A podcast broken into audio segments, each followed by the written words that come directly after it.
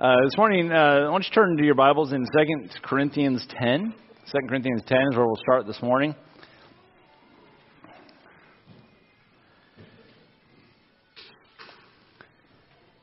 Good to see you all this morning, and uh, thanks for being flexible with moving into here. With the yard sales going so well, uh, the lady said, Can we do another weekend? I said, Sure. Let's uh, keep the money flowing. going towards our new building, of course. Looking forward to that. Um, 2 Corinthians chapter number 10. and uh, look at verse number uh, 4. It says, For the weapons of our warfare are not carnal, they're not physical, but they're mighty through God to the pulling down of strongholds, casting down imaginations and every high thing that exalteth itself against the knowledge of God, bringing into captivity every thought to the obedience of Christ what are these weapons, or what, what are these, uh, rather not weapons, but what are these strongholds that we are to fight against? And that's kind of what I want to talk about, just briefly by way of introduction. And then I'm going to kind of dive into one of the philosophies that we have to fight against uh, the day that we live in. Um, but let's go have a word of prayer, and we'll uh, jump into this. Father, we thank you for our time together today, and I do ask, Lord, that you'd help us as we uh, consider some of these uh, truths from your word. Would you help us all to be ready always to give an answer? Uh, to the hope that's in us with meekness and fear, Lord, uh, that, that we'd be uh, ready to answer. There's so many things today that, uh, that battle against our faith that are, that's in society. And I ask, Lord, that you would help us to be equipped, that, that uh, the Word of God would be our authority, and that we would know it and be able to defend it. Lord, would you help us now? In Jesus' name I pray. Amen. It talks about pulling down strongholds, and then it in, immediately goes into verse 5 casting down imaginations. The Bible talks about in Colossians uh, uh, about philosophies of this world. Um, and one of the things I just want to kind of bring up this morning, and, and it's a little bit of a hot topic, but I think we ought to be able to speak to the issues of the day and, uh, and equip ourselves. You know, one of the problems we have uh, today is that our young people don't know how to stand for truth. They don't know how to defend it. When, when, when the, the school systems and, and television and the news and, and all these things are, are really at war with our faith, many young people don't know what to say. And I'll give you an example. um, my my son, who was actually uh, brought up last week, some of some of the the young people in our church uh, kind of got into a, a, a situation where um, uh, they were discussing the issue of homosexuality. And, uh, and one of the young men they were talking to, one of the boys they were talking to, who, uh, who goes to a church, uh, got real upset and even started started you know cursing at the kids and the other kids and was it was saying that uh, well the Bible teaches that we're to you know love everybody and nowhere does it condemn uh, that lifestyle and, and and so on. And I thought this is a kid who goes to a church and said there's no that the Bible doesn't condemn it. And and now now I'm not going to uh, judge a church too hardly because this is a you know a little kid. I don't I'm, I'm not I'm not saying that uh, he should be an expert uh, apologist or an expert at uh, theology theology, but um, but he kind of you know brings this thought that that many times these uncomfortable topics, if we don't talk about them, we don't know what the Bible says. Uh, we don't know how to defend, and, and what ends up happening is our minds get captured with emotional arguments. Our minds get captured with, well, uh, maybe it's not so bad because I know somebody and they're a really nice person. You see, and uh, and by the way, I'm not saying that anyone who's in some kind of sinful lifestyle is a monster. There are a lot of very nice people, right? Um, in fact, hell is full of really nice people. And uh, so I wanted to talk just briefly this morning. I want to give a, a biblical uh, view of uh, this month has been deemed Pride Month. Pride Month, and uh, and I don't want to get too much into it. And this, you know, I'm not. I don't want to uh, to necessarily uh, it's not like I'm gay bashing or anything like that, but I do want to kind of just look at a couple of things as Christians. How are we to respond to these things? How are we to even answer some of these things? And uh, and you know, there's a couple of things when I think about Pride Month. I, I find it ironic that the word used for the lifestyle is pride. Is pride. The symbol that they like to use is a rainbow. Now, what does a rainbow represent in the Bible? God's, God's covenant. He's not going to destroy the world with a flood again. And, and uh, what that covenant, though, should remind us of is what, what preceded the covenant? judgment, destruction, right? Um, the Bible talks about in heaven, that in Revelation, the heavenly scene, that that that that uh, the throne was surrounded by God's bow, and uh, there's some kind of you know. And by the way, anybody who's looked at a rainbow, there's some kind of glorious aspect to that rainbow. I mean, I don't care how many rainbows you see. When you see a rainbow, you, you take note of it. Hey, look, a rainbow. And I love it when God gave the covenant and said, uh, "I'm going to put my bow in the sky."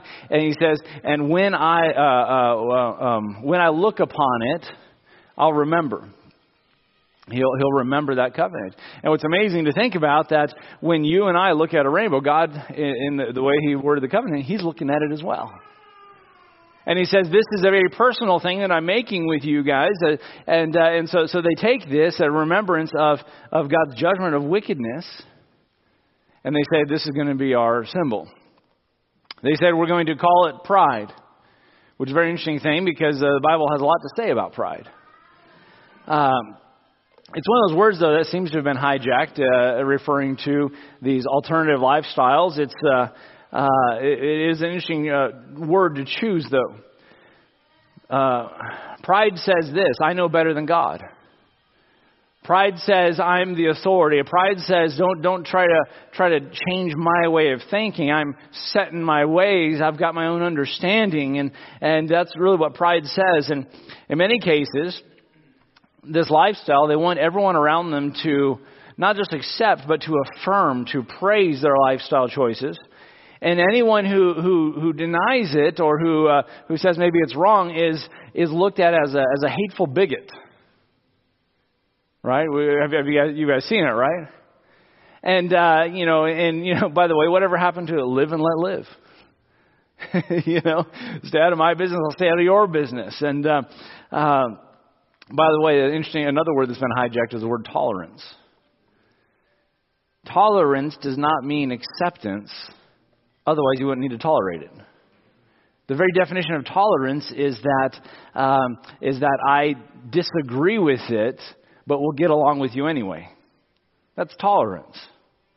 You see, uh, tolerance isn't really what they're after, and so they do these bait and switches with these words, and and uh, and they play with words there. But but uh, really, what's, what's, what's funny or what's interesting about this is when they say, well, you're just denying uh, uh, my, my uh, uh, preferences. And I don't even want to use that word, but, but, but it, it, it, realize something. These things are choices. You can choose to enter into a sinful behavior, you can choose to not right? I'm not talking about inclination. I think there are some inclinations that people can have, but you can make a choice to act on it. Some people are more drawn to the drink, uh, to, to, to, to, the bottle, to, to alcohol. Some people are just more drawn to it, but you have a choice if you're going to do it. Some people struggle with lust. You have a choice if you're going to be faithful to your spouse. See, just because you have a drawing to it does not mean, oh, I'm made this way, I should just indulge. You see, uh, the Bible talks about how we need to bring our body into subjection. Uh, it's the disciplined life. You don't just chase after every pleasure. You just don't run after everything that, that, that pops its head up. And so uh, I'll get to that at the end as we kind of talk about what is the answer and what is the solution. But what's interesting is they'll say, well, you're not affirming my lifestyle. You're, you're, you're, you're denying it. And and especially when we get into this gender confusion stuff, it's amazing. Times I've spoken down at uh, City Hall and and uh, and things, I, I've never seen it so pervasive and it's, I think, part of the brainwashing of, uh, of our universities. Uh, but every young person that was testifying uh, uh, would say, My name is so and so, and my preferred pronouns are such and such. I mean, it's the strangest thing. You see, I, I, don't, I don't introduce myself uh, uh, and say, you know, my name's Aaron, and I'm a heterosexual. You see, what does this have to do with our conversation? What does it have to do with interacting in business? What does it have to do with, you know, with these different things? And and uh, and and and so, so you know, we've already heard stories of people being fired for misgendering somebody. Public school teachers, right? Uh, we, we, we, we, and, and it's kind of going in that direction. We've, we've heard even in other countries uh, push for legislation of making these things hate crimes for misgendering somebody. Now, by the way, before all this gender confusion started, sometimes you accidentally would call a, a, a, a, woman a sir, you know, or a, or a man a, a ma'am, you know, because sometimes it's just not super clear. But now it's like, oh man, it's like you, you might as well have uh, physically assaulted them. What's interesting about that, though, is here's the, here's the question who's really denying who they are? You see, if I call, let's say one of the most popular uh, ones out there right now, um, uh, Bruce Jenner, Caitlyn Jenner, possibly the next mayor uh, or governor of California. if if uh, if if I call that person a he, the, the the accusation would be you're not affirming who they are. But really, who's the one that's denying who they are? Who's the one that's denying their very uh, their basic biology, their, their, their genetics? You see, and I know this is uncomfortable to talk about, but but folks, these are the issues of the day. And, and we as believers, we don't know what to say about it. We don't know how to, how to respond. And, and, and I'm not saying we should go and just try to offend everybody, but we should have a, a thought process, and that should be formulated by the Bible. But pride becomes a very fitting term because uh, because what they're they're really in rebellion against God. They're saying I uh, I am denying the way I was created. In fact, it's going so far. Some people are saying I'm actually a, a, a puppy. I'm actually a cat, and they they play like they're a cat all the time, or or I mean it gets it just gets weird, you know. And no, you're a person. If you want to play a game, then acknowledge you're playing a game, but you're a person. You're, you're a man, you're a woman. Um, and, uh, and, and in the beginning, God made them male and female. But, you know, pride, again, is a very fitting term. What does the Bible say about pride? Pride is the very first thing in a list that God hates in Proverbs 6:17. These six things that the Lord hates, seven are an abomination. The very first one, a proud look. A proud look. Um, in uh, Proverbs 15, 16:5, pride is an abomination to God. By the way, be, before you think I'm just picking on this one sin, and uh, and I, you know, I, I don't bring it up often. I know some some preachers it's like that. You'd think that's the only sin that's out there. The way they talk about the sin of homosexuality. Uh, you know, and, and there's always being, well, that's an abomination to God, you know. Uh, well, you know, so is pride. By the way, there's a lot of things in the, that the Bible lists as an abomination. All right, uh, let's let's bring it back to where it belongs. I'm not trying to soft pedal. I'm not trying to to to to, to say it's not a big deal. Uh, but what I am saying is this: that there are all kinds of sins and addictions, and we need to see it as that. We need to see it see it for what it is. And uh, and by the way, what's the solution to sin? Jesus Christ. You're like, we're in Sunday school. I think the answer is Jesus. Yes, the answer is Jesus. Okay. but um, uh, it's an abomination. Pride causes divisions and fights. Proverbs 13 uh, 10. Only by pride cometh contention. Only by pride. That is the root. That is what causes fights, divisions. Pride precedes destruction and a fall. You know, pride uh, pride uh, goes before a fall, and uh, in um, in uh, um, uh, Proverbs 16, 18. God resists the proud, but gives grace to the humble. James 4, 6. Uh, it, it's, it's a position, it's a posture that is actually at odds with God, where God puts his face against the proud. Proud, pride, haughty, puffed up, some sort of variation of the word pride shows up over a hundred times in the Bible. And let me just say this not one of them is in a good light. Not a single one is in a good light.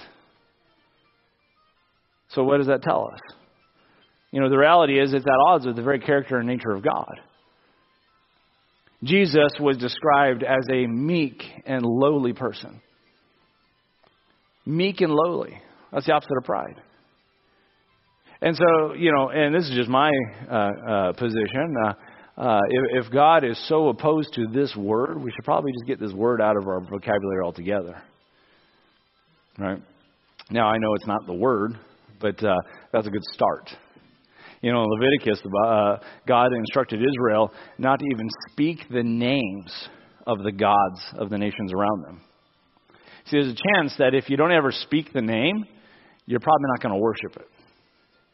Now, pride, I know, is a heart issue, but if we can start with just removing it from our vocabulary, that'd be a good start to getting it out of our heart.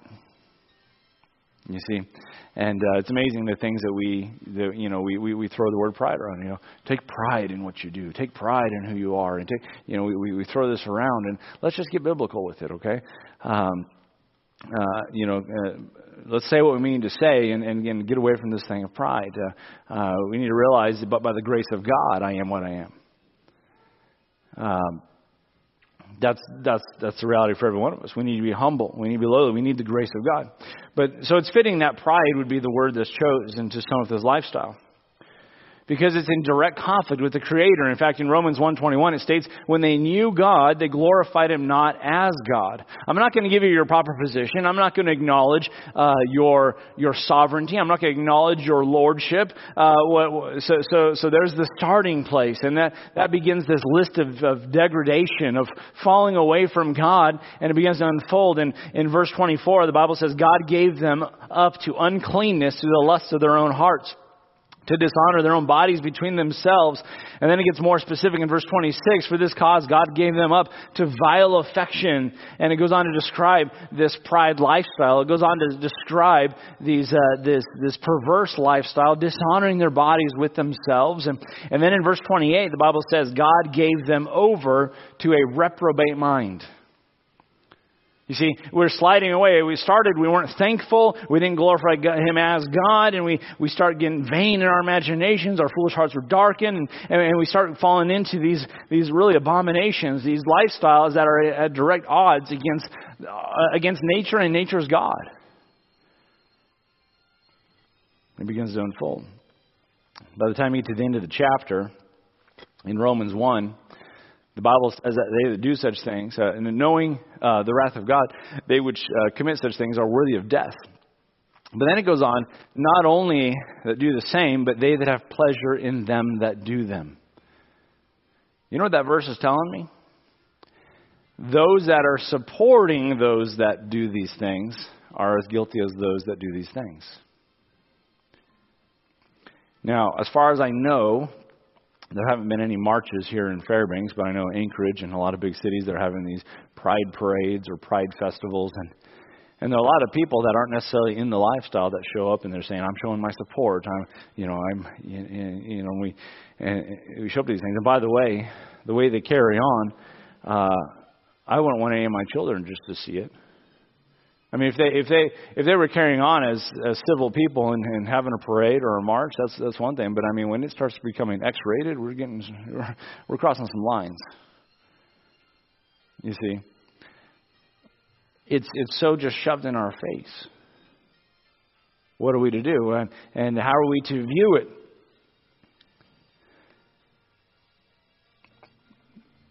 My concern is this there's an increasing number of Christians today that genuinely believe that the Bible does not address this lifestyle.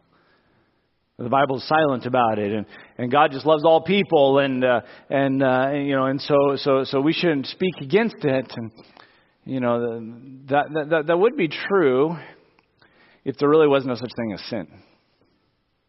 You know, it's funny how some things we can talk about. We would, we would all agree, hey, it's very destructive and harmful to a family if dad becomes an alcoholic.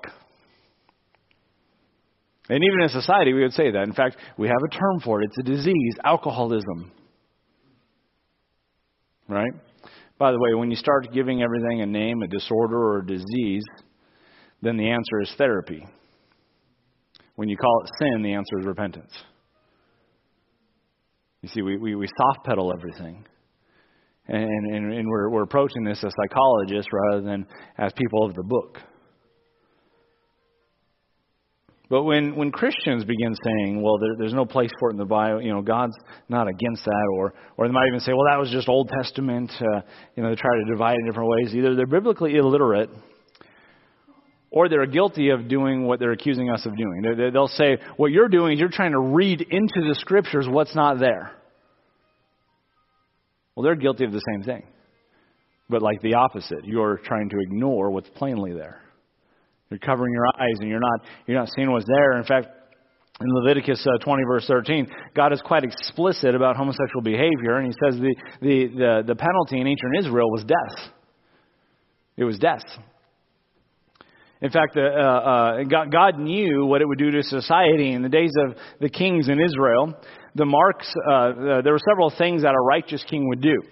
Many times, a righteous king, uh, Josiah and, and, others, they would uh, tear down the high places. These were these were uh, temples, if you would, that were erected to worship the false gods, the gods of the nations around them. And uh, Israel would fall prey to that. They'd fall into Baal worship. And so, a righteous king would come in, and they would tear down those places. And in several instances, they would drive out the Sodomites. That's what the Bible says.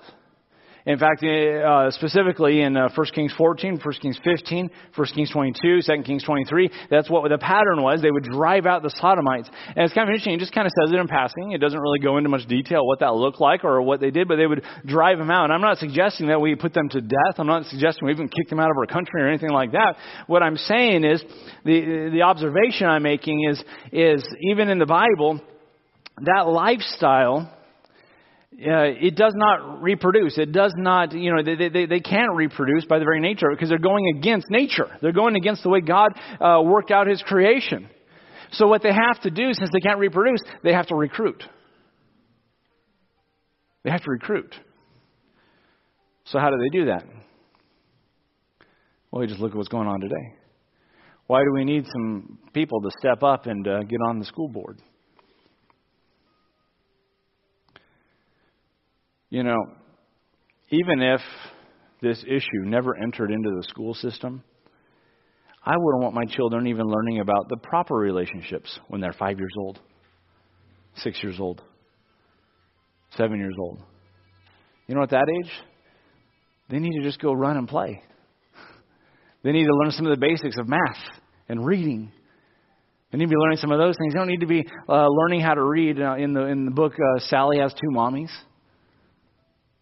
But they start at a very young age. And by the way, it's such a vulnerable age, not only because uh, they tend to believe their authorities, and it becomes foundational for other things that are put into them. This is why early learning is so important with our children. But think about it.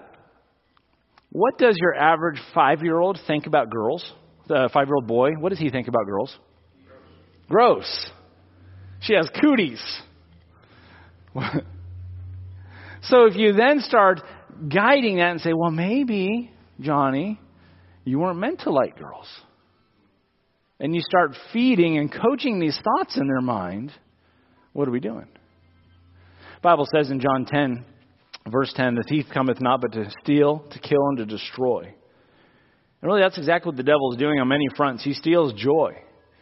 As, as this, the pride community are some of the highest demographics that seek psychiatric help, they're on antidepressants.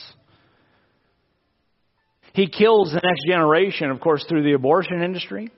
He, and even just lost potential from from from the, uh, from the lost potential in in the fact that they're unable to reproduce, whether through uh, uh, through same-sex relationships or bodily mutilation, which is really becoming a big thing.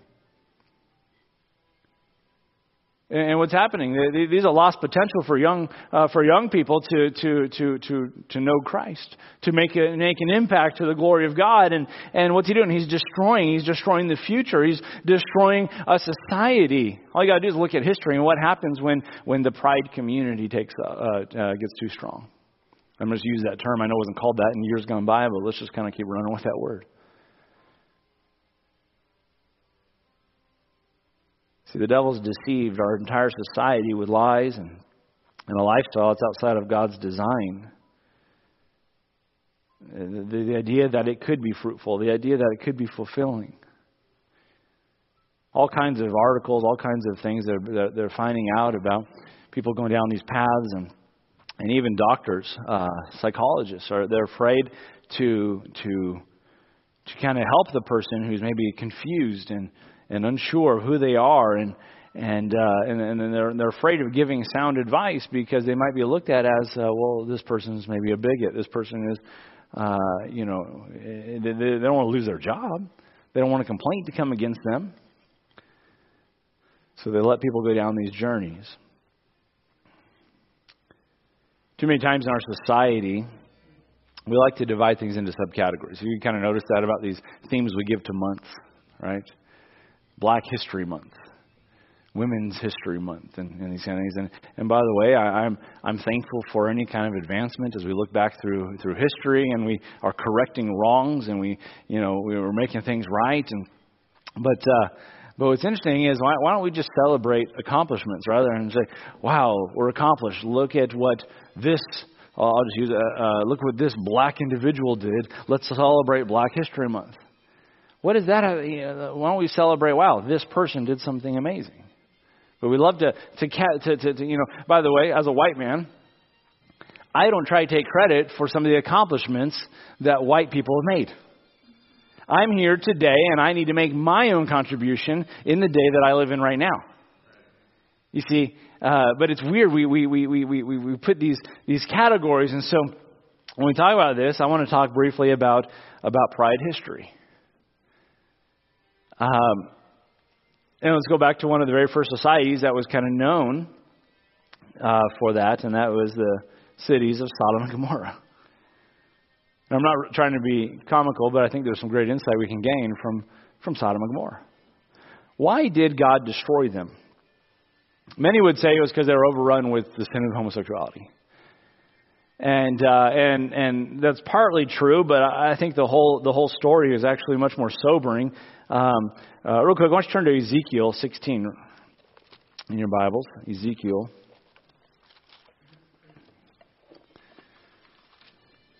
And I think it stands as a warning even for America today. Ezekiel 16. We all right this morning? I know it's a kind of uncomfortable topic, and I'm trying to trying to be careful even with my words, knowing the, the ages that are here. Ezekiel 16, look at verse number 49. Behold, this was the iniquity of thy sister Sodom. So he's going to say, here's the sin pride, fullness of bread, an abundance of idleness was in her and in her daughters. Neither did she strengthen the hand of the poor and needy. And they were haughty and committed abomination before me. Therefore I took them out of the way. Or excuse me, I took them away as I saw good really interesting here uh, as kind of lays this out. It's interesting that the very first on the list, here's the, here's the iniquity of thy sister Sodom pride. Well, what are we talking about this morning? We're talking about the pride movement, right? We're talking about pride. I know better than God. We're talking about pride. I, I, I, I, I, I'm going to go against my own creation. I'm going to go against my own nature into something else. They were overcome with pride. They thought they knew better than God, and professing themselves to be wise, they became what? Fools. Fools. That's the pattern, uh, Romans 122. Next, it says that there is a fullness of bread. They had an abundance, which leads to the next one, idleness. Those two kind of, I think, need to be done together. Because when you have an abundance, you're freed up for more leisure. Idleness uh, was in her. And, and I don't know if you ever noticed this, but have you ever noticed that this thing that we're talking about this morning is really a first world issue? Third world countries aren't bickering about these kinds of things. You see, when you don't know where your next meal is coming from, what you do in your bedroom is the least of my concerns. Right? And so you, you see these talk shows today, you see The View, you see some of these others. By the way, don't watch The View. Um, and uh, and and what are they doing? They're debating all this stuff, and they're talking about all this stuff, and they're you know it seems to be everywhere. Uh, meanwhile, uh, there's like real corruption going on in our society. There's you know there's corruption going on in the government and various things. These are all distractions. Quit playing with those. and uh, you know, but but it only it's only a first world issue. Why is that? Why why is that a point to be made? Because we have an abundance of bread and idleness. You know, bread's getting a little more expensive, but let me just say we're still doing okay. America's doing okay. And uh, I think it's a great warning for us as we look at this. Um, America has been blessed so much uh, that, uh, you know, um, that we have created things really to gripe about. We, we create things to, you know, if there's no problem, we're going to create a problem because we just, we need to complain about something. We need to have some kind of issue going on. And adding to the previous list, uh, they had a lack of compassion. It says, Neither did she strengthen the hand of the poor and needy. You see, selfishness had overtaken her. And, and, uh, and by the way, those that promote Pride Month are typically on the political left. And interestingly, the left love to talk about compassion. They love to talk about being benevolent. They love to talk about giving to the poor and needy as long as it's someone else's money. But when you look at statistics and studies that have been done, the, typically the more conservative leaning, specifically the religious conservative, tend to tend to outgive many times over what the left tend to give when it comes to uh, uh, uh, whether it be nonprofits, whether it be uh, disaster relief, or, or you just, you name it. You see, it's easy to give away someone else's money. When it starts hitting close to home, that's a whole other story. And so what I find interesting here is he's, what, what, what's he saying? They had poor and needy right there in their, in their, within their reach. And he says, you didn't strengthen the hand of the poor. There was no compassion in your heart. You didn't care about others. You were only consumed with yourself. Why? Because of pride. Fullness of bread. Idleness. By the way, if they had fullness of bread, why weren't they giving it to the poor? you know? And by the way, in America, we throw away a lot of food. We throw away a lot of leftovers. You tell your children, uh, you better eat your food. There are starving children around the world. Are you going to mail it to them? No, but, but I mean, there, there, there's some truth to that thought. We, we, we, we throw away a lot of food. Probably just what we throw away is more than some people will see in a whole year. And that's our abundance. That's what we're just letting go. Then, the next part of the passage brings up the abominations which is likely referring to the lifestyles that they saw in Sodom and Gomorrah. It's amazing how lockstep I think America is with what this analysis was of Sodom. I wonder how much longer till God takes us away as He sees good. He, he, he took them away, and, and it's interesting what it says, as He saw good. As He saw good. See, God's a God of justice. God's a holy God. But really, the bottom line is, as we consider this debate and this discussion, for all of us, and, and here's the challenge it really is a matter of authority. Is my authority going to be an emotional thing? Because oh, you know, I used to be against it and think that uh, that it was a sin till uh, till I had a family member come out of the closet. You know, and by the way, that's that's kind of how a lot of the arguments go. You know, until I started to know some people, and they're some of the nicest people you'll ever meet. That's not in question. You know, believe it or not, there are a lot of really nice drug addicts. There are a lot of nice womanizers. And we can go down the list of addictions. That's not really the issue. See, there is in the heart of every man a conscience, a basic knowledge that there is a God, and and then the, and there's something that there's something beyond this. Even nature itself teaches us the basic truth about God, His eternal power and Godhead for Romans 1:20, so that they're without excuse. Whether we want to admit it or not, this is a rebellion issue against nature and against nature's God. It really is. It's saying that God messed up and uh, he, he uh, yeah, he made a man's body, but he somehow put a woman in there. And he made a woman's body and he somehow put a man in there. And, and folks, I don't, I don't mean to be, you know, standing on a soapbox this morning. I, I know it can kind of feel like that. Uh, uh, um, but you know, it, it, it's amazing when you're considering like sports now. This whole movement is destroying women's sports. I mean, think about what if you were a female Olympian, training your whole life to be an Olympian. Why go to this next Olympics? Because there's going to be a biological male that's going to crush you. There's a reason we divided men and women in sports. Had nothing to do with what's on the inside. Had to do with your biology. Had to do with your physical makeup.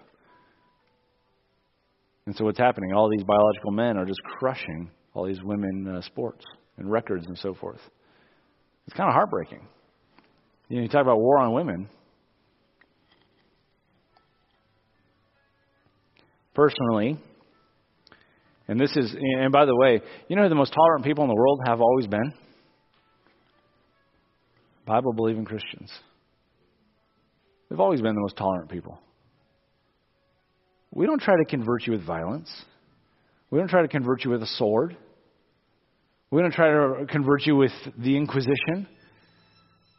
We share truth with you, and you can accept or reject the truth, and we move on. But similarly to your lifestyle, hey, I can warn you. Hey, that is a dangerous path you're on. At the end of the day, you make your decision. Why? Because we believe every one of us individually are going to stand before God. And so I want to make sure you stand before Him warned, but then we move on. And, and, personally, what people do behind closed doors and what their own personal uh, decisions and preferences and, and, and things, that's, that, that, that's, that's their thing. Problem is, it's being so pushed and it's being so open and in our faces, uh, and we don't have an answer. We don't know what to say about it. When it's so aggressively pushed onto society, society will begin to crumble. Because we've lost our moral compass. We've lost uh, uh, any kind of standard for right and wrong. So much to the point, think about today, uh, uh morality is just relative. There was a point, a time in our society, in this Judeo Christian society, where we had a basic understanding, lost or saved, on things that are just right and wrong. You know? We want to protect the innocence of children. Have you noticed that that's slipping away? We don't want to protect the innocence of children anymore. We used to all agree, we, uh, hey, let's at least protect the children. They don't want to protect the children anymore. The children are targets. The children are political pawns at times. We saw it in Sodom and Gomorrah. We saw it in ancient Rome. And we're seeing it in early stages in America today. The reality is, sin is a choice. We're all sinners and we must deal with our various sins before God. God sent His Son, Jesus Christ, to lay down His perfect sinless life for the sins of the whole world. I mean, we know this. This is this is the, the crux of the gospel. Well, well, did, you know, you see, Christ came to die for sins, but He came also for the sodomite. He came for the unbelievers. He came for the pride community. He came for those that were confused. He came for, I mean, I mean, you know, what does it mean that He came for all of us? What does it mean that He, he died for the sins of the whole world? He's a propitiation for our sins, and not our sins only, but the sins of the whole world. What does all that mean? That means everybody can benefit and everybody needs the gospel of Jesus Christ. Everybody needs that, that perfect sacrifice. Here's the reality the pride movement is an addiction. We, we ought not to treat it like it's some, some separate category. It's, it's an addiction. It is, a, it is, it is a, a, a unique kind of addiction, but it is, in fact, an addiction. Just like alcoholism or any other lifestyle sin. When we level the playing field and we say, well, this is what it is, and so now how do we go about treating an addiction? How do we help with that? All, all sin, by the way, is addictive. And all sin has propensity to, to get larger and larger and larger. And that's, that's how people shift and move to this place of, of these extreme lifestyle sins. Jesus came to cleanse us of our sins. In so doing, he's able to break the chains of addiction, of oppression, free those who have been taken captive by the devil. And 2 Timothy 2.25 talks about, um, uh, uh, well, let me go and read it real quick. Uh, 2 Timothy 2. Sometimes I come across passages I'm pretty sure I've memorized and then it just freezes up. 2 Timothy uh, 2, verse um, 25, in meekness, instructing those that oppose themselves.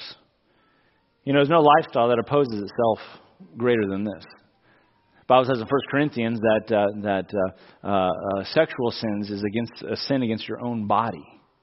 All other sins we do outside the body, but these are sins we do against our own body in meekness instructing those that oppose themselves, if God peradventure will give them repentance to the acknowledging of the truth. What do they need? The first step, they need to acknowledge truth. Verse 26, and that they may recover themselves out of the snare of the devil. That's what they're in. Who are taken captive by him at his will. That's what's going on. They're, they're captive. I'm thankful for a few people that have come out of the, the lifestyle, gotten saved, and were brave enough to share their story. Um, there's been a few books written of young people that have come out of it, and they kind of share the, the, the tale. They share the, the horrors of that lifestyle. But they broke free. They were taken captive by the devil at his will, but they first step they acknowledge the truth. What's the truth? They've been made in the image and likeness of God. They were fearfully and wonderfully made. Not, not, not, not to that lifestyle, but they have been made to the glory of God. And they acknowledge that, and they acknowledge the fact that this isn't, this isn't something that, that was just in them, that this was a choice, that they went down this path. And and, that, and you know, and then of course the acknowledgement of the truth of the gospel and confession that they're a sinner and deserving of God's judgment, and and and, and turning to Him alone for salvation to wash away those sins and wash away the stains and wash away the uh, break through the chains and and so forth. And and what happens then? Then they are able to recover themselves out of the snare of the devil, who are taken captive at His will. With that, I echo the call of our Savior to our nation to this pride group. In Mark 1:15, repent ye and believe the gospel. And folks, as believers, we need to let the Bible be our, our highest standard and say, what does the Bible actually say about this? And we take a stand to that end. Quite frankly, I'm very offended that this wants to be pushed down my children's throats before they're even old enough to, to understand normal relationships. I mean, that's just wrong. I mean, I remember it was such a big deal when they started introducing sex ed into public school. And it was co ed. Boys and girls in the classroom together, getting comfortable talking about these things together. And it was such a hot topic when I was a kid, it was because it was introduced in the sixth grade. I now look at, man, look at what they're trying to push on these kids and these curriculums. I mean, it's it's flat out pornographic. Saw a video of this uh, enraged mother holding up one of the books that her child at home, and it talks about things I cannot bring up here. I'm not going to bring up. But but but but grossly perverse to the extreme, telling little kids about these things with little drawings and diagrams. You can go onto Planned Parenthood's website and you can find some examples of these things with drawings and everything. And like this is these are to be helpful. These are to be supplemental curriculum for teachers to help help your kids. Well, we're just going to kind of hide in our church and pretend it's not going on. You see, I know it's uncomfortable to talk about, but folks, this ought to fire us up. This ought to fire us up uh, when there are school board meetings. This ought to fire us up when there's a, a vacancy on, uh, to sit on the school board. Or when there's different things going on in our community, we ought to be aware of what's happening. And uh, you know, because this is this is our future. You say, well, it doesn't bother me because you know we homeschool our children. Well, what if it's your child's future spouse that's going to the school? You see, this is something we got to we got to really get a biblical view of this thing, and then be ready always to give an answer. And folks, it's not just you know being being a closed-minded bigot. Well, God's against it, and so so am I. Though that is as believers, that, that that's that's where we start. But we ought to we ought to be so understanding the issues that says, look what this is doing to our society. Look what this is doing because because quite frankly, just saying, well, the Bible says so, isn't going to do anything with a lost person other than the fact that, you know, I've got religious liberty and you shouldn't be shoving this down my throat. Anyways, I know it was kind of a kind of a heavy Sunday school lesson this morning, but I want to just kind of give some thoughts uh, this morning. And that warning from Ezekiel has just been kind of heavy on my heart, thinking this was the issue: pride, fullness of bread, idleness. You see, and it led down this road. And I think as as as believers, boy, we need to be praying for America. We need to be praying for our community. We need to, we need to be the salt and light. Too often, the salt is losing its savor, and it's good for nothing to be cast out in the street and be trodden under the foot of men. We've lost our saltiness.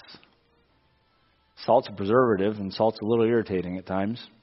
I'm not saying we go out to just try to be a nuisance, but folks, when we stand on truth, we're going to be a nuisance. You know, but we ought to stand. We ought to be willing to stand, and we ought to stand with those that stand. Amen. We're done. Um, anybody have any, any, any comments, any questions I want to raise about this?